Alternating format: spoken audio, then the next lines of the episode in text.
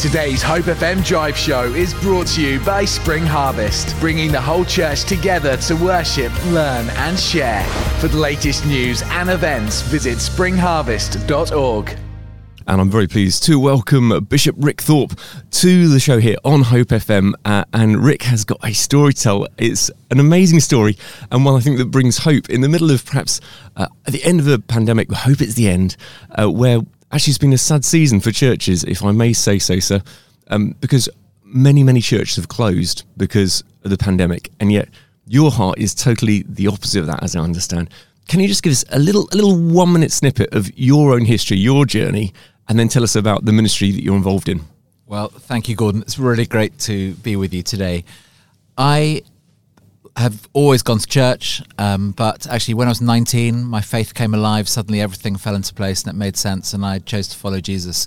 And about um, about a year later, I felt God saying to me at the back of a meeting. I, I love sitting at the back of meetings. I um, felt God saying, "You're going to be involved in church at some stage in the future." And I thought that would be like at the end of a career in industry. I was studying engineering at the time, and uh, it proved to be kind of slightly earlier than that. So after a few years in industry, I went into the church, and very quickly I had a passion for uh, something called church planting. I heard about this. I, I was involved in a meeting where someone was saying they were starting new churches in new places, and something about it captivated my heart. And I just thought, I want to do that. And in a strange way, I felt God saying at that at that stage, I must have been in my early 20s, you're going to be involved in planting lots of churches. And so, um, Wow. fast forward, and it's beginning to happen. So, So, so I know you're, you're a bishop now. I am. uh, Normally, as I understand it, a bishop has like a, a territory, and Yes. they're responsible for that area and all the churches within it. Uh, Your remit sounds like it's bigger than just a specific place. What you're the bishop of where? so I'm the Bishop of Islington. So that is a place in London, and it's looked after actually by another bishop. So this um, particular, you know, Islington is looked after another Yes, bishop. so yeah. this role was created not to look after churches that exist right now in a territory, but actually churches that don't exist yet. And so um, my role is really to start new churches. I focus primarily in London, but actually 70% of my time is all around the country helping new churches to start um, of all kinds. And, you know, it'd be great to talk a little bit more about that. But, you know, from big ones to small ones to medium sized to um, rural to city centre, um, all kinds of different things, and we've we've done some bizarre church plants in barges, in Wow. um, in uh, you know just um, in in the middle of the woods and so on. So just a whole range of different ways that churches can start. That's phenomenal. And the last two years, so they've been. It's been Yeah. a really difficult time for churches, with many churches closing. So I suppose some people might say, well, if there are churches closing, Yeah. then why on earth do we need to start any new ones? Because some of the churches aren't even full. So how would you respond to that? Yeah, well, first of all, it has been a really hard time for not just the church, for everyone, for businesses, for um, uh, civil servants, for you know everyone involved, and um, and obviously so many people have become ill. Some some have died. It's been a tragic time. Yeah. and yet when humankind is under pressure, extraordinary things happen, and we're seeing that in the church. That when the church is under pressure, you know, in, in two or three weeks, we had to close all the churches and try and work out how we were going to meet. And there was a lockdown early, you know, in March 2020. 2020, yeah. It's Time flies. um, and yet it was almost like in that pressure cooker of being forced to stop meeting in person suddenly the church went online. I, as a bishop i've been trying to get churches online for a, a decade or two. Wow. since and overnight 95% of churches went online in some way or another. And so that is an extraordinary achievement in one sense. Now some churches will close. Do you know churches always close That's an interesting statement. What do you mean by churches always close? Well, there are. I think there are moments where you know. So sometimes we look at um, a, a a village church that's been there for centuries, and um, on the whole, that's quite likely to stay there as a, as a church community of some kind because it's it's supported by the community, and even when it goes into really hard times, um, uh, the um, you know people rally around, and and a generation later, it, it it begins to pick up again. But actually, there are some churches where they don't have that infrastructure. And so, as people maybe move to another city or another place, as children grow up and, um, and people die, sometimes just demographics alone mean that a church is not sustainable anymore and people might naturally just move to another church or move away to another place. So there are things that happen like that. On the whole, most churches don't close. Yeah. And so, um, but you do see, you know, I find it always very sad when a church, a beautiful old church, has been sold for. Um, someone's bought it and um, Yeah. put a, a house in it, and or, they've or a Tesco Express or they put like all these Oh. kind of um, all this money into it that the church never had before. But having said that, the church is not about buildings; it's about people, and um, you know the the people of God is the church. And so, if you follow the people, that's a very very different story. And so, um, you know, as we look at the statistics at the moment, something like 7% of people go regularly to church in the country. It's been a lot worse in other centuries. But having said that, um, we mustn't ever just think, oh, it's going to be fine in the end, because actually we're called to be witnesses. We're called to look outwards rather than to look inwards. And so the opportunity is to see um, our families, um, our friends, our neighbours, our, um, our the people in our communities hear the good news about Jesus in some way because they will respond if they hear. Yeah. But they just need to hear.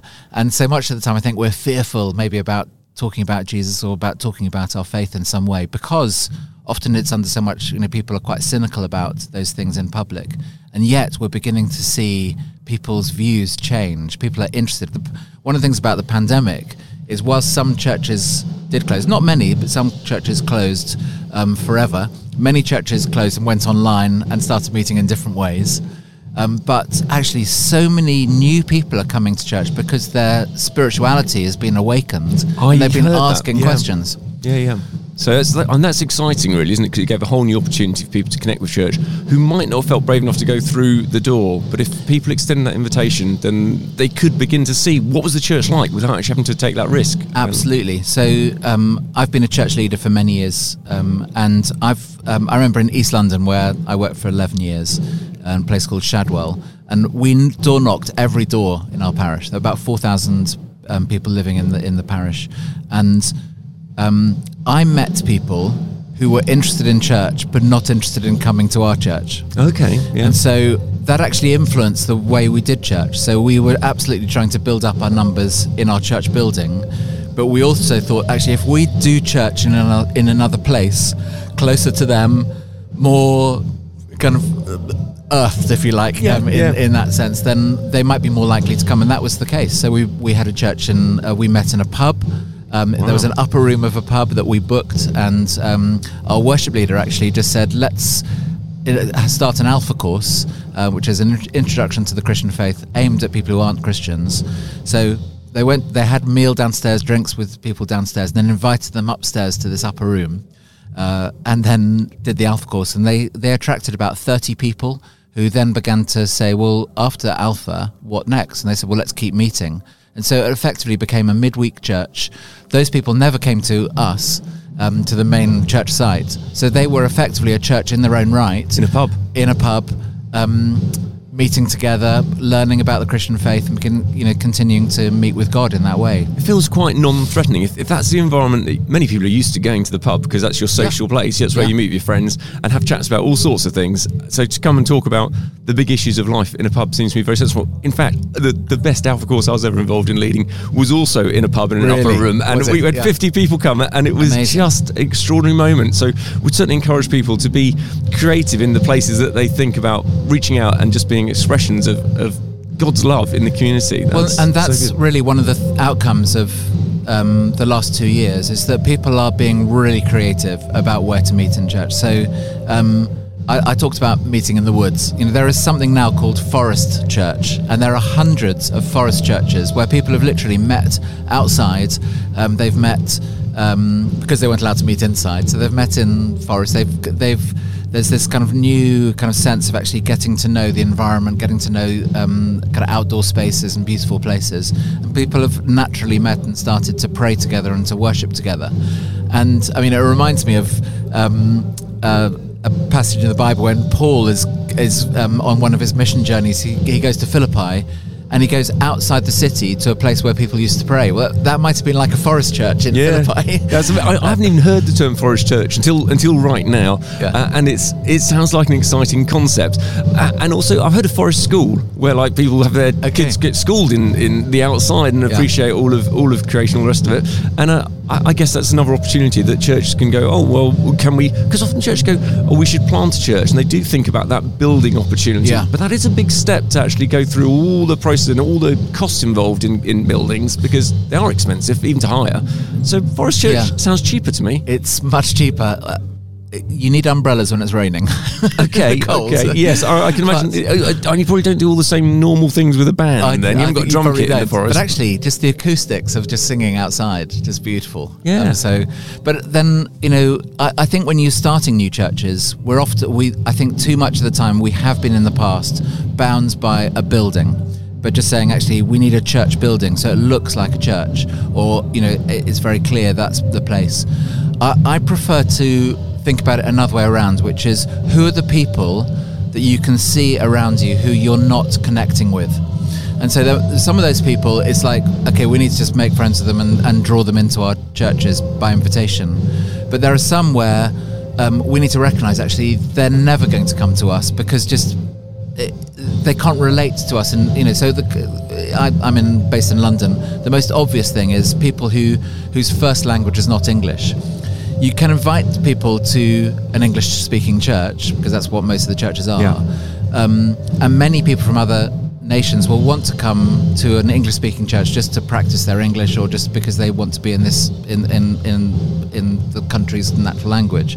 But we're finding that when they socialize, they socialize in their own language with their own um, people groups. Yeah, and yeah. so we're saying, well, let's start a church in their language group around where they live and where they can congregate. And that's a completely different mindset because you're saying actually I'm not I don't want you to come to me. I'm going to go to you. And of course that has echoes of what Jesus did. Jesus came into the world. He left heaven to come to us the incarnation.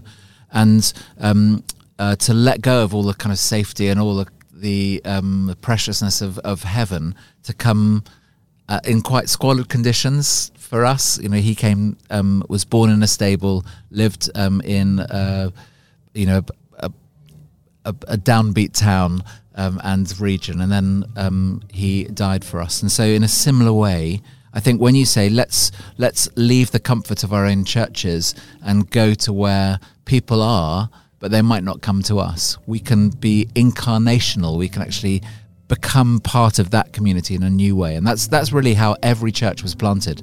If you think about the church, if, if you go to church, you're you're in a church community that was planted by someone once. It could have been in some cases over a thousand years ago. Of course, yeah. Um, but it might have been tens of years ago or even months ago. But someone started that church. And so that impulse to reach a new group of people in a new place, in perhaps a new way, is what is at the heart of church planting, just saying, who are we not connecting with? Could we start something new there? And that might become a new church community of some kind over time. Wow. I should just say, for listeners at home, you might detect just a little bit of background noise as myself and, and Bishop Ric Thorpe are talking because uh, we are actually at Spring Harvest and in the background there is a band playing. Now, we're meant to be in a slightly soundproof booth, but we can hear it just a little bit. I think they're sound checking as well, It's- which is even louder. It, it, is, it is loud indeed. But anyway, I hope it's not interrupting you at home. But I hope you're getting just some of the uh, the joy that, that Ric carries for and passion for God's church. Um, could I ask a question about numbers? Because uh, lots of people go, "Well, the church is not about numbers," and I sort of understand that. But also, God knows the numbers on our head. He knows every person who's created, Yes. and He cares about each individual. Yeah. And uh, when you count up individuals, they do make numbers. yeah. I, when you're thinking about church planting, I guess you're being strategic. Do you have like a desire to see X number of church planted in X time frame? That's a leading question. So, um, so I've got an engineering background, and so I, I, I think numbers a lot of the time. I was also involved in marketing um, in uh, a large, fast um, uh, consumer company, and um, so I'm not afraid of n- numbers and Okay. data. And actually, data can be your friend. It shows you a reality on the ground. And so, for example, in the Church of England, there are 12,500 churches, um, parish churches.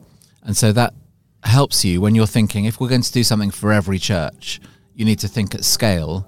But actually, every church is one church, an individual church that's completely unique. It's different in each community. So um, I understand why some people are scared of numbers because actually you can't treat when it when it lands on your lap in your place.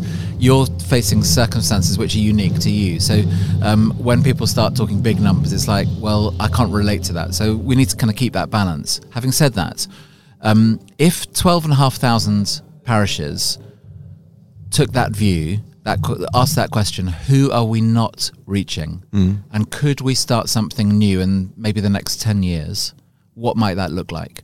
Well, that would look like 12,500 new things right. in the next 10 years. Big number. And so let's say 80% of them do that. Well, that would be 10,000. So 10,000 new I, call them new church communities or new worshipping communities because they could be very, very different from each other. Of course, yeah. Um, but if if there are that many, it raises, it asks, you know, it helps you ask different questions. So, for example, if I was to do do one down the road, how might I do that? Well, there are a whole range of things I could do, and I'd need to do all the preparation and stuff for that. If I'm doing ten thousand across a whole country, we might ask different questions like, well, where are we going to get the people to do that? How are we going to recruit people? How do we train them? How do we deploy them? How do we release them so that they can do what God is calling them to do? Well, if you take a number like 10,000, you probably say, well, we probably need to do it in a different way to the way we're doing it now. Right. Yeah. And so it doesn't mean that we're not doing it right now, but actually to increase the number significantly like that, um, we'd need to have different approaches that complement the existing structures. And so um, one of the things that we're really working on is actually how can you know I'm in the Church of England, so we think about parishes, which is a, a specific area. Um, is how can we enhance what the parish is doing, what the parish priest is doing, so that we can um, support them to be able to start new things under their oversight. And um, it's not to do things to challenge their oversight. No, it's rather to say, actually, how can you enable thing, new things to happen so that actually you can reach more of the parish than you're able to do at the moment? And the, and the, one of the big questions is, well, I'm I'm at capacity.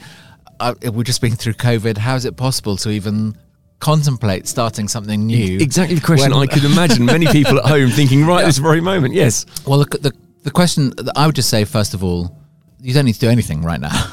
Okay. So, um, takes you know, pressure off for a moment. Yeah, well, and we've, um, you know, we need to focus on recovery, on you know, the theme of Spring Harvest this year is restoration, of renewal, of of rebuilding, and so that's absolutely the focus for now.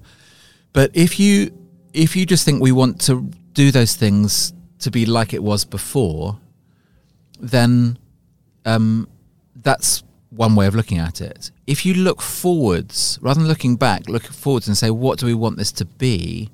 Then you do have to ask the question, well, are there new things that we're going to contemplate doing? And so as soon as you bring that into the mix, it helps you to think differently.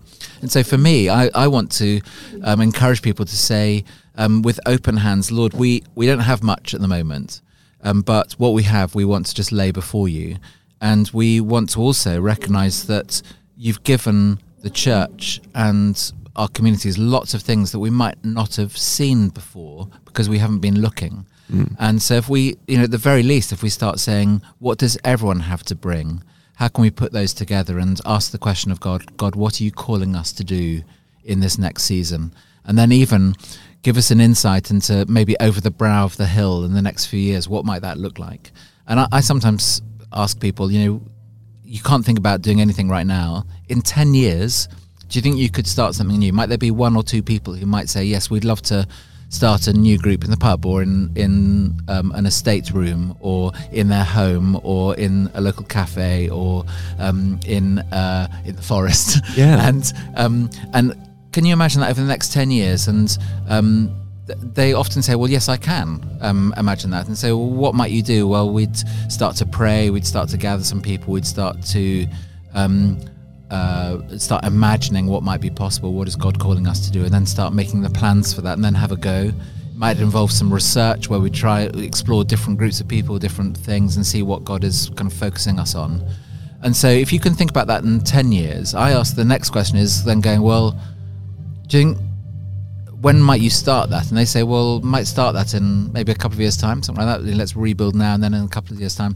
And then how long would it take? Well, maybe a year or two just to get that going. So then, actually, you're talking not a ten-year frame; you're talking actually a five-year frame. Mm. So you're already beginning to start helping people think in a different way. And I don't want to discourage people from not concentrating on the now because the now is important. We need to be refreshed. We need to be renewed. We need to um, encourage each other and spur yeah. one another on.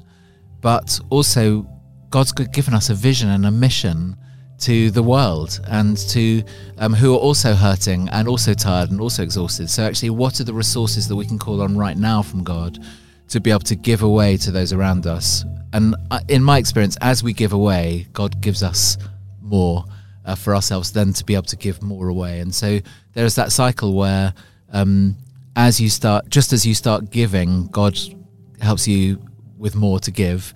In the same way that if you look out for opportunities to serve and minister and share the gospel, God gives you more and more opportunities like that. And so that's, I think, how the church can begin to start rebuilding and renewing and restoring itself is by looking outwards um, um, in that cycle. Well, I've got to say, you have a very encouraging heart. Just just sitting here listening to you has already got my brain thinking about things. First, it's got thinking about rest and restoring, uh, which you, you mentioned. But also, I'm going, yeah, what's God's what's God's two year, three year plan? Because it, would be very easy just to be so busy, just sort of regrouping that we don't think at all ahead. But actually, thinking about the now and ahead is, is key yes. to being able to actually hit something and actually achieve some things that God might have us. Because we could, I guess, miss out on things. Now, you've mentioned your Church of England, Bishop in the Church of England, but lots of our listeners won't be in the Church of England. Yes. But I guess this call and your heart for church planting is, bigger than although your remit probably Absolutely. is Church of England. Uh, if people are listening and they want to somehow find out more about what sort of things you could do, uh, is there any training available or is there anything they can go to? What do you what do you have for people, yeah. including the Church of England? So first of all, yes, I'm for uh, the kingdom of God. So the whole church. Um, Wonderful. I, I have a passion really to see the church thrive and the church capital C, not the Church of England. I'd love to see the Church of England thrive, but actually, I want to see the whole church thrive. So um, I love working with other denominations, um, with other churches to see, you know, to see what's possible, to see what God might have for us. And so, um, uh, in terms of what we are focusing on, I, I run something called the Gregory Center for Church Multiplication. That's a very long. It is name. a long name, isn't it? Yeah. So we shorten it to CCX Center for Church Multiplication. Oh, that's good. And it's named after Gregory, who was a pope in the sixth century, who had a vision for England to be revitalized with the gospel um, after the Romans had wow. brought the gospel first of all to our nation. And um, so he sent Augustine back in 597, and um, he was part of one of the church planting movements early on in the, in the early centuries of our of faith in this country. So we've kind of taken that name and said, how can we have a vision for the whole nation as well? Not just the Church of England, but every church.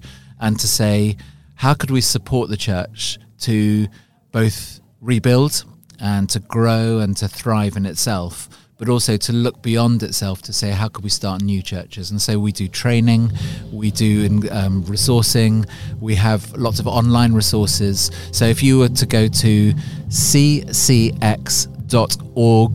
org.uk, um, you'd be able to find a whole plethora of um, stories, of resources, of encouragements, of uh, some of the thinking that we're doing as well, because we we don't want to just help an individual church to think about how they might start something new, but also we want to help groups of churches or um, uh, regions of churches, or even ho- you know whole networks to say how could we be strategic about doing this across a wider area. And we do that not just for churches as well, we do that for individuals. So we're asking the question of an individual how can you be the best disciple that you can be? And one of the calls of being a disciple is Jesus said it go and make disciples. And so to make a disciple, you might think, oh gosh, I'm my my discipleship's nowhere. It's as you try and help someone else in their faith that your faith grows. And so, um, and ask a simple question about if I'm helping someone else's faith to grow, if I say, Who are you helping um, in your faith and in their faith? Then you've got something which multiplies. And so you can be helping someone to help someone else to help someone else. And that way of thinking is the same way of planting churches. If you start a church, you could say, Well, let's just start another church. That's one way of thinking. But if you say, Let's start a church that might start other churches, you're thinking differently. So that's why we call it the Church Multiplication Centre. So Yeah. um, ccx.org.uk. that's right. Okay, so sometimes at moments like this, there's going to be specific people listening, and God will just be touching their heart, Yes. and they're and they're going, "Oh, exciting. Oh, there might be some. There might be something for me in this right now." Yeah. Would you be happy just to pray for our listeners, for I'd all of us delighted. to respond uh, to this, but also for people right now for a specific maybe anointing for them to move, contact the CCX, and Yeah. just step into the things that God has for them for this season? I'd love to do that with worship music behind me, maybe being heard as well. I'd love to pray. So, Father, thank you for this moment in history. Thank you that even coming out of a pandemic, um, slowly for some, faster for others, we find ourselves in the church in challenging times. But we know that you love the church. Jesus, you are the head of the church, and we want to invite you to send your Holy Spirit on each one listening today.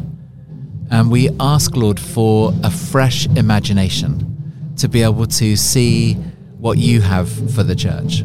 You don't want to see the church die, you want to see it thrive and grow and um, do all that you um, uh, want to enable every person to hear the gospel. How will they do that if people don't share it, if churches don't um, start in new places to enable that to happen? And so, for, for people listening today, I, I want to pray for encouragement, Lord, that you would fill them and refresh them. But if there are people who are just beginning to start thinking, gosh, what could I do? I pray, first of all, that you would speak to them, you would put uh, things into their hearts and minds that uh, just begin to start helping them to think differently. But I pray as well that they would uh, just begin to start praying and seeing new things starting in new places, reaching new people with the good news of Jesus. And pray that uh, as they talk to church leaders, they talk to their friends, Lord, that you would build the momentum behind that, that something new might actually happen in practice. And we pray this in Jesus' name for the sake of the kingdom of God and for the growth of the church. Amen. Amen. Thank you so much, Bishop Ric Thorpe. And I should just say, uh, in fact, if you're listening at home and you're maybe not a Christian, but you're thinking, I, wouldn't mind going along to church, wouldn't mind um, finding out more about it. Maybe if you've got friends who's Christian, ask them which church you go to. I'd like to. I'd like to just maybe pop along on a Sunday and see. Or you could go on to YouTube and you could search up churches in your area. Or you could look at www.findachurch.co.uk because uh, there are many, many churches that would love you to find out more about God's amazing love. So I've got to say, it's been extraordinary speaking to you. It's been an honour. Thank you for, for sparing Oh, time to come on this show today. So And- much. It's been great being with you. well, I'm, I'm sure our listeners have been encouraged as well because uh, I just think that in the press, if you read the press, the press often has got a negative narrative about the church in decline. And here I'm sitting to a man who, who's saying, no, God's got a new thing. And it's the it's press is all about getting a story that's bad news. They rarely tell good news stories. They're not interested in them, but actually, it's good news stories that build us up as human beings. And so we should be telling different stories.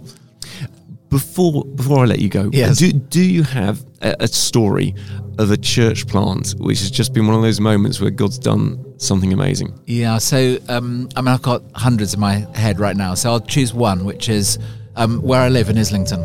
So um, there was an, a, a- new pastor who was just um, like a, a, a training pastor who was starting in a church called Hope Church. Hope FM, Hope Church. Yeah. And um, she asked her pastor, Can I start a new church? I've heard about church planting. I'd love to do that as part of my training. And he said, Yes, start praying, start talking to people. And um, down the road, um, uh, actually, it's up the Holloway Road from where they are, if, if you know London. Um, uh, they there's this shopping centre where um, she, Sarah, was kind of walking around the shopping centre just thinking, all these people, none of them have any connection with the church down the road. It's just too far. They would never go there. And there are no other kind of churches kind of right close to here. So I wonder if we could start something here, reaching the people in this, uh, who come to this shopping centre. It's lots of, lots of local people. And she saw a Costa coffee shop. And she just thought, well, that's the obvious meeting place. So um, she went to the manager and said, Would you ever allow us to use this f- to have um, a church meeting? And the manager said, Yes, that's in our objects to be able to help people in the community, and particularly churches, to do this. I did not know that. I know. That is amazing. And so, yeah. So, um, Uh, so um, she said, "Okay, we're um, let's keep in touch." And um, on, uh, she went back to her kind of church community and said, "Is anyone interested in helping?" Gathered a team of six people, and they then said, "Okay, we're going to start um, meeting in Cof- uh, Costa Coffee." And they did it in the evenings from six o'clock till about eight o'clock. Um, it was after it was closed, and so they just had to do enough business to keep uh, one of their staff Oh, yeah. engaged. So they had tea together and sandwiches and coffee and stuff. Um, and uh, they started an alpha course, and then people stayed on after that. And now they have a church community of about 20 people meeting in that Costa coffee shop. She now has um, moved on to another place, but her team of six um, non-ordained, um, non-church leaders, but they're just leading this church in down the road. I had the privilege of baptizing some of those people, confirming them. It's kind of something we do in the Church of England, and um, uh, it was just such an honor to meet someone who had become a Christian, no church background at all, who had become a Christian in a Costa coffee shop and said, That's my church. The Costa Wow. coffee shop. That's where I continue to meet. And so that's just one example of literally hundreds and hundreds of new churches that have been starting over the last few months and years. Um, and many more will be planted. Oh, Bishop Ric Thorpe, thanks so much. for encouraging some of that. It's great to hear. I love it when people do something outside the box and, and God just blesses it. Thanks for your time. God bless you. Bye bye. Bye bye. Today's Hope FM Drive Show is brought to you by Spring Harvest, bringing the whole church together to worship, learn, and share. For the latest news and events, visit springharvest.org.